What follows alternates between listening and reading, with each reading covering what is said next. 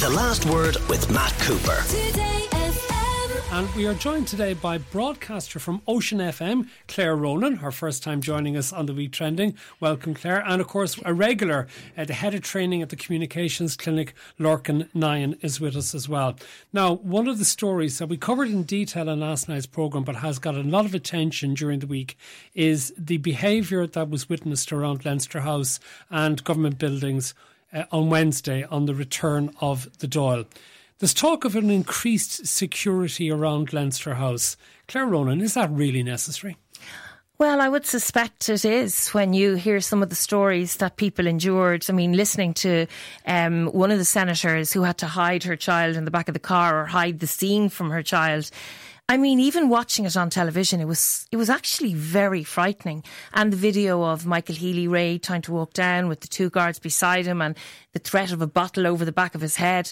I think that security needs to be up around the Dáil. And I think if I was married to a politician, I would like see to see extra security around my house around your house as, as well. well. Yes. But what sort of security? Well, I mean, you know, it depends of obviously whatever security you have, but I think they should really address the security of politicians. Uh, having seen what happened um, last night, I'm not an expert on security systems, but whatever. No, I'm just need, wondering: is that would you have CCTV that might be installed? For politicians because as soon as you do that, there will be people going, "Oh, we have to pay for that. Why should they be getting CCTV or whatever or burglar alarms put in at our expense?" well, I mean, people have a criticism of everything, yes, so they I mean, do. it could go on forever. What I was actually thinking is probably the use of panic buttons you know, that are linked to a local Garda station that if they ever, because what it reminded you of was, you know, people went and protested outside Leo's home. Um, I think Stephen Donnelly had some problems, you know, so it's not beyond the realms of possibility that they will go to someone's home. And the whole anger and viciousness was actually hard to establish what it was all about. And unfortunately, Lorcan, in other countries, we have seen politicians attacked and even murdered. And we might say this couldn't happen here, but it actually used to happen on this island during the Troubles. Yeah, and look, you can see how quickly these things can uh, escalate. And what struck me from the videos, from the scenes, from what we heard, it was the, the visceral anger that was there was incredible. I don't think we've seen anything like it um, in, in the last number of years here anyway, even though we have had a lot of protest. And look, I think, you know, every people have a, a criticism for everything. And you heard a lot of people criticise and say, yes, that was awful, but, you know, they're only realising it's an issue now. It's been an issue for a while. And look, that there's an element of truth to that. But this was different. It is different when it's outside the Dáil. It is different in particular. Sorry, isn't that the place where people should protest rather than having them clogging up the streets and the port tunnel and the rest of it? Does it not make sense that where you can actually filter people and filter the traffic that the most logical place for and rather than going to people's homes is let them protest outside Leinster House and government buildings. Let them protest outside the Dáil. Do not let them stop elected representatives walking into the Dáil. That was the bit that I thought when you see that when you see that happen. There was a video of uh, Donncha Lera from Sinn Féin, who I thought stood up to it very very well and was very calm and very composed. But stopping him going in um, to the chamber and going in, going into the Dáil, that's I think where you have to draw the line because the symbolism of this does matter. And I know you think, oh, it's only symbolism, but it does matter. The idea of people being able to protest, fine, but to be able to stop elected representatives walking into the Dáil to do their elected duty, don't want to get all West Wingy and high and mighty about it, but it does matter, and democracy does matter. So I think you have to have to be a bit harsher about it. There's a balancing of rights. You have the right to protest, absolutely. You don't have the right to blockade people inside the Dáil. You don't have the right to stop people walking into the Dáil, um, and you don't have the the right to stop libraries opening or the National Library opening either. And interestingly enough, um, you know, for, there's no young people coming up through the parties. And if I was in my 20s, even no matter how interested I was politically, and I saw what happened on Wednesday night, I don't know would it encourage me to get involved in politics. And that's a problem. Well, Lorcan hasn't been an issue for a while that there is a very small number of young people looking to be elected that they prefer to work as backroom operatives, that they get their fun West Wing style that way rather than actually standing for election. Yeah, so, so, so some of them certainly think they're in the West Wing anyway, Matt, but uh, I'm not sure if they actually are. Uh, but yeah, look, to look at the scene there. Like, if you're if you're seeing those scenes, would you want to be front and centre? Would you want to be, you know, up on a, on a mock gallows and look, the guards are looking into that gallows and they're looking into criminal prosecution because of it? But no, you wouldn't. I think at any age would you want to be, and that's why I think you're seeing the term times are going to reduce and reduce and reduce reduce the politicians because you know they're only going to be able to take this for so long, and so we do need to look at it. I mean, this wasn't a massive amount of people either. And I think that is important to highlight. It wasn't a huge amount of people. They were visceral, they were angry, but it wasn't a huge amount of people. So they're dealable with. And I think we need to get a little bit stronger on dealing with them. But how? Police it. Listener says, haha, panic button linked to the local Garda station. You'd be lucky if you got a response within a week. Most rural Garda stations are part times at best. Uh, another one says, as soon as the politicians are under threat, there's uproar among them. Meanwhile, city centres have become a no go area and not a Garda in sight. Although, in fairness, I think, Claire, there's been plenty of uproar about how unsafe people perceive Dublin to be in recent times. And just because people might think there hasn't been enough made of that doesn't make the issue with the politicians an unserious one, does it? No, it doesn't. But I do take that uh, listener's point, and I myself would find walking. I used to walk um, home. I, we live near town, um, and I won't anymore at night. After about five o'clock, I just won't do it. Um, and um, I have five grown-up children, and they would be nervous walking around the city centre. And a lot of people I know um, are very concerned about that. There were loads of guards there um, yesterday um, on Wednesday, there were a lot of guards outside the Dáil, um, but there are very few of them on the streets. And we have the problem in Sligo where uh, we've a huge shortage. There's parts of rural Ireland where there's no guard. You could ring, you know, ring the guard station. It takes them 25 minutes to get out to you. Now let's move it on, but it is related, I think, Lorcan, because uh, we probably spend a lot of time looking at what goes on in Britain and what goes on in the United States because we share a common language. Yet we are fellow members of the European Union with these continental European countries where there seems to be what has been described as an anti establishment vote developing, but in some cases it goes beyond anti establishment into quite dangerous right wing extremist views. Tell us about some of the uh, reports from this week. Yeah, so there's a report from, from The Guardian, um, and it's coming from a group called the, the Populist, which, which look at um, populist parties, far right parties, far left parties across Europe and look at the rise within them. And what they reveal is one in three Europeans now vote anti establishment, is, is the headline from it, and that's gone up from about 20% um, in the early 2000s and 12% in the early 1990s. So that increase um, up to up to that figure of the, the 33% that are voting populist, far right or far left. Now, when you delve into the figures a little bit, the populist element of that is doing some of the heavy lifting rather than just the far left and the far right. So the Irish figures, for example, it's the Socialist Party and it's Sinn Féin are the ones who they are identifying as part of this trend, um, and they would say they're populist rather than obviously far left or far right. So the populist element of it is part of it, which I think might distort the feeling from it a bit, whereas obviously the, the, far right element of it is the one that the rest of the story tends to be more about. Um, but what the facts then have then found, which, which I found relatively interesting, is that what they've actually found is not necessarily that the far right vote is growing, but that the tolerance for the far right is growing. And what they, the example they gave is, it's not that more people in France will maybe necessarily vote for Le Pen next time in the first round, but more would in the second round. So that is the idea of it's not their first choice, but they don't see it as as dangerous as it used to be. So look, it is a trend. Maybe it's a perceived trend rather than an actual trend when you see what actually happens in government. To your point with the crime earlier on, that perceived word is important. You know, is it actually there? Is it actually happening on the ground as strongly as one in three? I'm not sure. Okay. What should we make of this, Claire, do you think? Is this something of interest to us in Ireland, given that it's happening in continental Europe?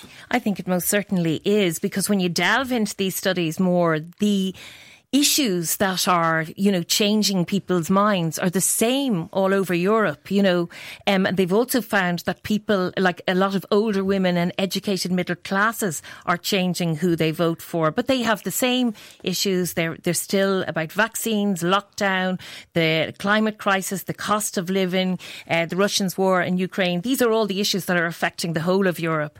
And there does seem to be one shift, and I think we see it here in Ireland the history of voting for the same party, your father, your grandfather, your great grandfather, that is changing now very much. And it's, I actually interesting, was fascinated that it's the same in Germany, the same in Poland. You know, you talk about the elections recently in Spain and Portugal people are changing and they're they're actually, as they say, walking with their feet. Yeah, the vote is splintering. But we had a mm. listener in contact during the after the Paul Laverty interview before five o'clock, saying that this Lorcan is a reaction to what happened with the financial crash in two thousand and eight. It may be a delayed reaction, but this is, that is the genesis of what is actually happening now. People's dissatisfaction with, with how they felt they were left to deal with the consequences of that and look, I think it's constant, and it maybe you know you can almost bring every issue back to the growing inequality that is there. You know that is just that consistent growing inequality that obviously is, is stemming from their financial crash in a big way. I think if you look in every single Western country, if you look into the data, look into the trend, there's that growing divide um, the, between look the one percent, ninety nine percent, however you want to talk about it, that inequality, and then you then uh, layer on top of that, you've got the generational inequality um, that is the the other trend to it, and that people are looking at what their parents' generation had and what they have, and they're very, very different. Um, it's perceived to be harder, whether it be you know housing here, but across Europe and in the States as well.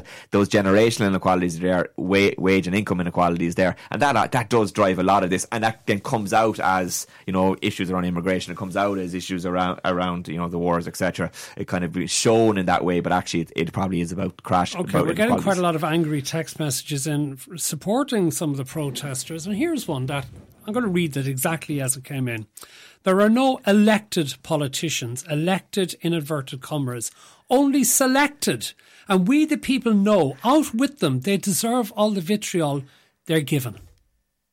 Can we disagree very strongly that there are no elected, only selected? I don't necessarily. Was some sort of fantasy that we had that yeah. general election in 2020, European and local I think, elections. I think sometimes people think of a good sentence and they think I can I can add s to that instead of the the elected, and anything that it means it's a clever thought. Uh, we walk in, we walk in with our pencils, and we vote. So there are of course elected politicians in this country, and but indeed, that's what we're some, dealing some, with. Some of those who were protesting outside the Dáil on Wednesday have set up a new political party. They were carrying placards for it. So let's see how many votes they get in the European and local elections. And well, I think, that's going to be interesting. And I think that is consistent. That when you look at Ireland, I suppose we can be relatively proud of it that no party, no established party is courting that vote. They're not courting mm. the vote of the issue they're protesting. Nobody has gone down that line, and any of the new parties that are set up will not gain traction. They won't, and any of the parties that are already there don't have any representatives in the Dáil. Leo Varadkar was voted in on the eighth count or something. He was not elected Taoiseach. That is not how we elect the Taoiseach, is it, Lorcan? It, it is not uh, political literacy classes perhaps needed consistently across the country. This eight count thing where people don't understand that running mates exist uh, is very, very frustrating um, and has been allowed to kind of be out there for quite a while and actually needs to be tackled and dealt with by all of our politicians. And then obviously we're a representative democracy, so he was elected Taoiseach. He was just elected by TDs. He TDs. was elected by those who had been elected by the people, which is what the Constitution allows. Another one regarding what happened at the Dáil and what's been said about it. In my opinion, if they were just held accountable for what they do, I think people wouldn't react so badly. It just feels like the TDs can do what they want with no repercussions at all. It doesn't happen in any other job. So why do they get away with it? If I went one billion over budget on a project, I'd be sacked on the spot. But the TDs are not responsible for the overspend on the National Children's Hospital, for example, and they are held accountable every five years and sometimes even sooner at a general election. And that's many of them lose their seats.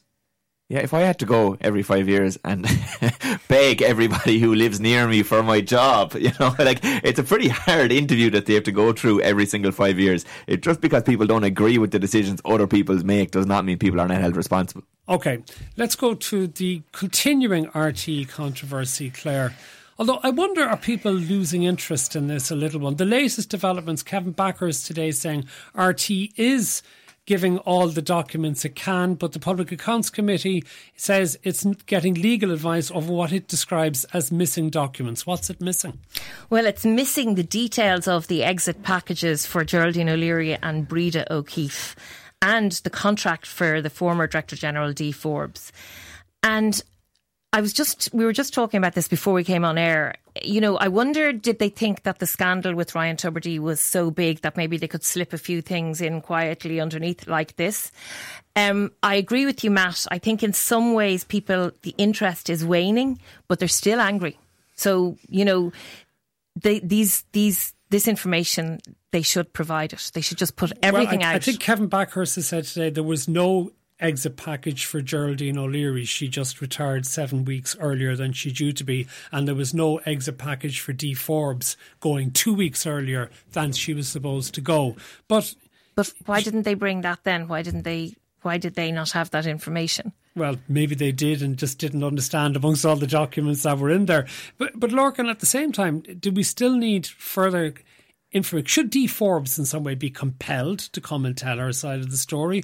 What about Breda O'Keeffe, who was able to make a very dramatic statement in front of an Oireachtas committee, and then when it turned out the facts were a bit different, wouldn't come back, but was able to start texting somebody else who was in there? Yeah, and I remember when this I think I, I was on with you around the time of the of, the, of this is all unfolding, and, and this particular issue, like we, we did discuss it, and it was one of the things. This is going to run and run, um, because like the, people might you know lose interest a little bit. The other staff in RTE though who weren't allowed to take the voluntary redundancies or who were turned down for it, they're not going to lose interest in this. Um, so it does need to be looked at. It it seems pretty clear that for the for Breda O'Keeffe's uh, redundancy package that those details should just be given to the PAC.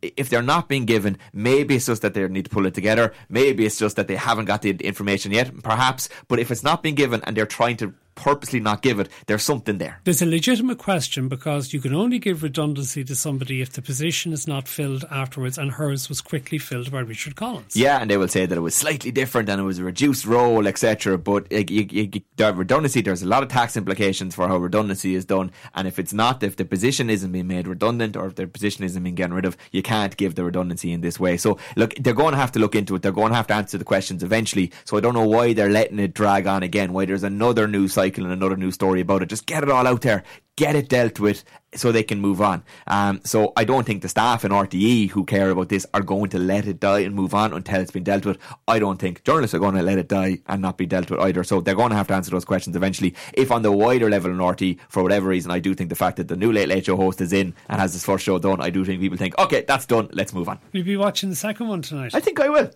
Okay. What has he got to do differently to the first one, Claire? Well, he uh, it seems to have gone down very well. The first one, I mean, even following he went it down on, very well, but criticism perhaps that they didn't have an exciting enough lineup of guests for him, and they didn't. Sorry to be rude, but they didn't. I mean, you could have a show here and let's bring all the famous staff from Today FM and interview them. That's what happened. So we'll see with great interest what actually happens tonight instead. Uh, look, there's a story from the UK, and I'm interested with dogs. And there's lots of people love dogs, and then there's lots of people who are anxious about particular breeds of dog. There's this thing in Birmingham where they're worried about what are called XL bully dogs, and there was going to be a mass protest walk to show how gentle the breed is. What's all this about, Claire? Well, basically, you, there have been a number of serious accidents with these XL bully dogs, um, and they aren't the most attractive looking dogs. They do look a bit scary. They're sort of a mixture between a boxer dog and the French bulldog. Um, a large one, but they have not, they are continuing with the protest walk, but the dogs are not allowed to attend because they are too dangerous. Um, over the last, it didn't seem like a great idea getting too many of these particular types of dogs together, did it? No, I mean, in the last few weeks, a man uh, was attacked by two XL bullies in in England, and he died a week later. And an 11 year old girl was injured in an attack from one of them in Birmingham, and two other men were injured while they were trying to help her. So these dogs are vicious dogs. So it seems to be so they're having a walk to show how safe they are, but they're not allowed to bring the dogs because they're too dangerous. So sort of proves the point. sense, they're, a rel- they're, a relatively new breed, okay, and uh, I think a fifty percent of deaths from dogs in the last couple of years in the UK have been because of this breed. So I think fourteen people, according to one of the people who watched this, say fourteen people have been killed in the last number of years from attacks from this breed of dog. Just from this one, from this one particular dog. dog, because of, of the, the temperament. They're they're a pit bull terrier that's been bred to be kind of heavier and bigger, and it just means their bite is very very dangerous. And it's a lot of dog handlers have got killed, a lot of owners have got killed. What what the people who are organising this protest say is that it's not the dogs, it's the owners. Is if they're not trained properly, these dogs are aggressive. So they wanted this march to say they're actually fine. Bring the dogs, bring your kids. And to be fair, it was other owners of these dogs who said, "Whoa, whoa, whoa! Do not do that. A lot of these dogs are not well trained. We cannot get too many of them together with kids. It is not a good idea." So I, I. There's owners who have trained them properly, who love their dogs, who are saying, "Don't ban this breed of dog." But if there is a dog who's not been trained properly. You can't trust people to train the dog properly. The UK have decided to ban that breed. That's what this is about. I think they're right to. Um, because Do you we can't have this breed in Ireland. it doesn't seem to have come over here in, in huge numbers as as of yet, but because it's not a recognised breed, there's no numbers for it. Um, so it's it's it's not recognised yet. It hasn't been a breed long enough to be recognised, which means they're not necessarily registered, which means you don't know exactly how many are in any country. There is there is a bit more regulation needed on breeds of dogs because someone can be aggressive, but also there are some breeds of dogs who've been bred to the point that I don't think it's fair to continue to breed them because they've been bred for characteristics that mean that they can no longer really function properly. Um, there's a breed of dog, I, I think it's the, the French French bulldog. Most puppies are born by cesarean section now because the the the the the, the mothers can't give birth properly because of, of the, the way they bred the dog. So you're doing C sections on dogs because of the way they've been bred. So uh, it's a wider conversation that needs to happen. On this one in particular, if you can't bring the dogs together because the owners of these dogs recognise that some of them aren't safe, maybe let's just move on from this breed, ban it. 14 people is a lot of people. And we have had our issues with dogs in this country as well. There are a certain number of banned breeds, but you always get a lot of people saying, "Oh, my dog is lovely; it wouldn't hurt anyone." And um, well, I live very near a beautiful beach, and um, I have seen, uh, you know, when you go very early in the morning, people are inclined to bring their more dangerous looking dogs, and they're not always muzzled, Muzzled, you yeah. Um, and I actually had a very, I have a, a small little Bichon Frise. She's about 100 years old at this stage. But a, a pit bull came from one side of the beach and went for her. And the man screamed at me to pick her up because I actually thought he was going to eat her. You know, so there does need, you're absolutely Although, would you right. not be putting yourself in danger if you pick up your dog to protect it from a dog that's trying to attack? That dog could as easily attack you then. and probably would have, but I didn't think. I just picked her up and ran. But and he actually caught up with them. There was no there was no serious incident. But I never forgot it. You know, I've often thought about it. There does need to be more legislation about the whole. I mean, they've they brought in legislation re- recently about cropping dogs' ears. Mm. And when I was reading it, I was thinking there's so much more that they should do there. You know. Okay, thank you very much, Claire Ronan, broadcaster with Ocean FM, and Lorcan Nyhan, head of training at the Communications Clinic. Some more of your comments. One here says, Matt, you never read my comments. Well, it's the first time for everything. But anyway, if the RTÉ people are not seen to be held accountable by the government, it will only feed the idiots outside the Dáil, as well as feed general discontent with the government and RTÉ, never mind the licence fee. And then we have Elaine in Dundrum saying, We the public have not forgotten the RTÉ debacle. It has most definitely not blown over. We want to know all the details of those executive exit packages, and I, for one, won't be paying my TV licence until all of that info has come out and Kevin Bakhurst has shared a viable plan for the future of RTE. The Last Word with Matt Cooper. Weekdays from 4.30. Today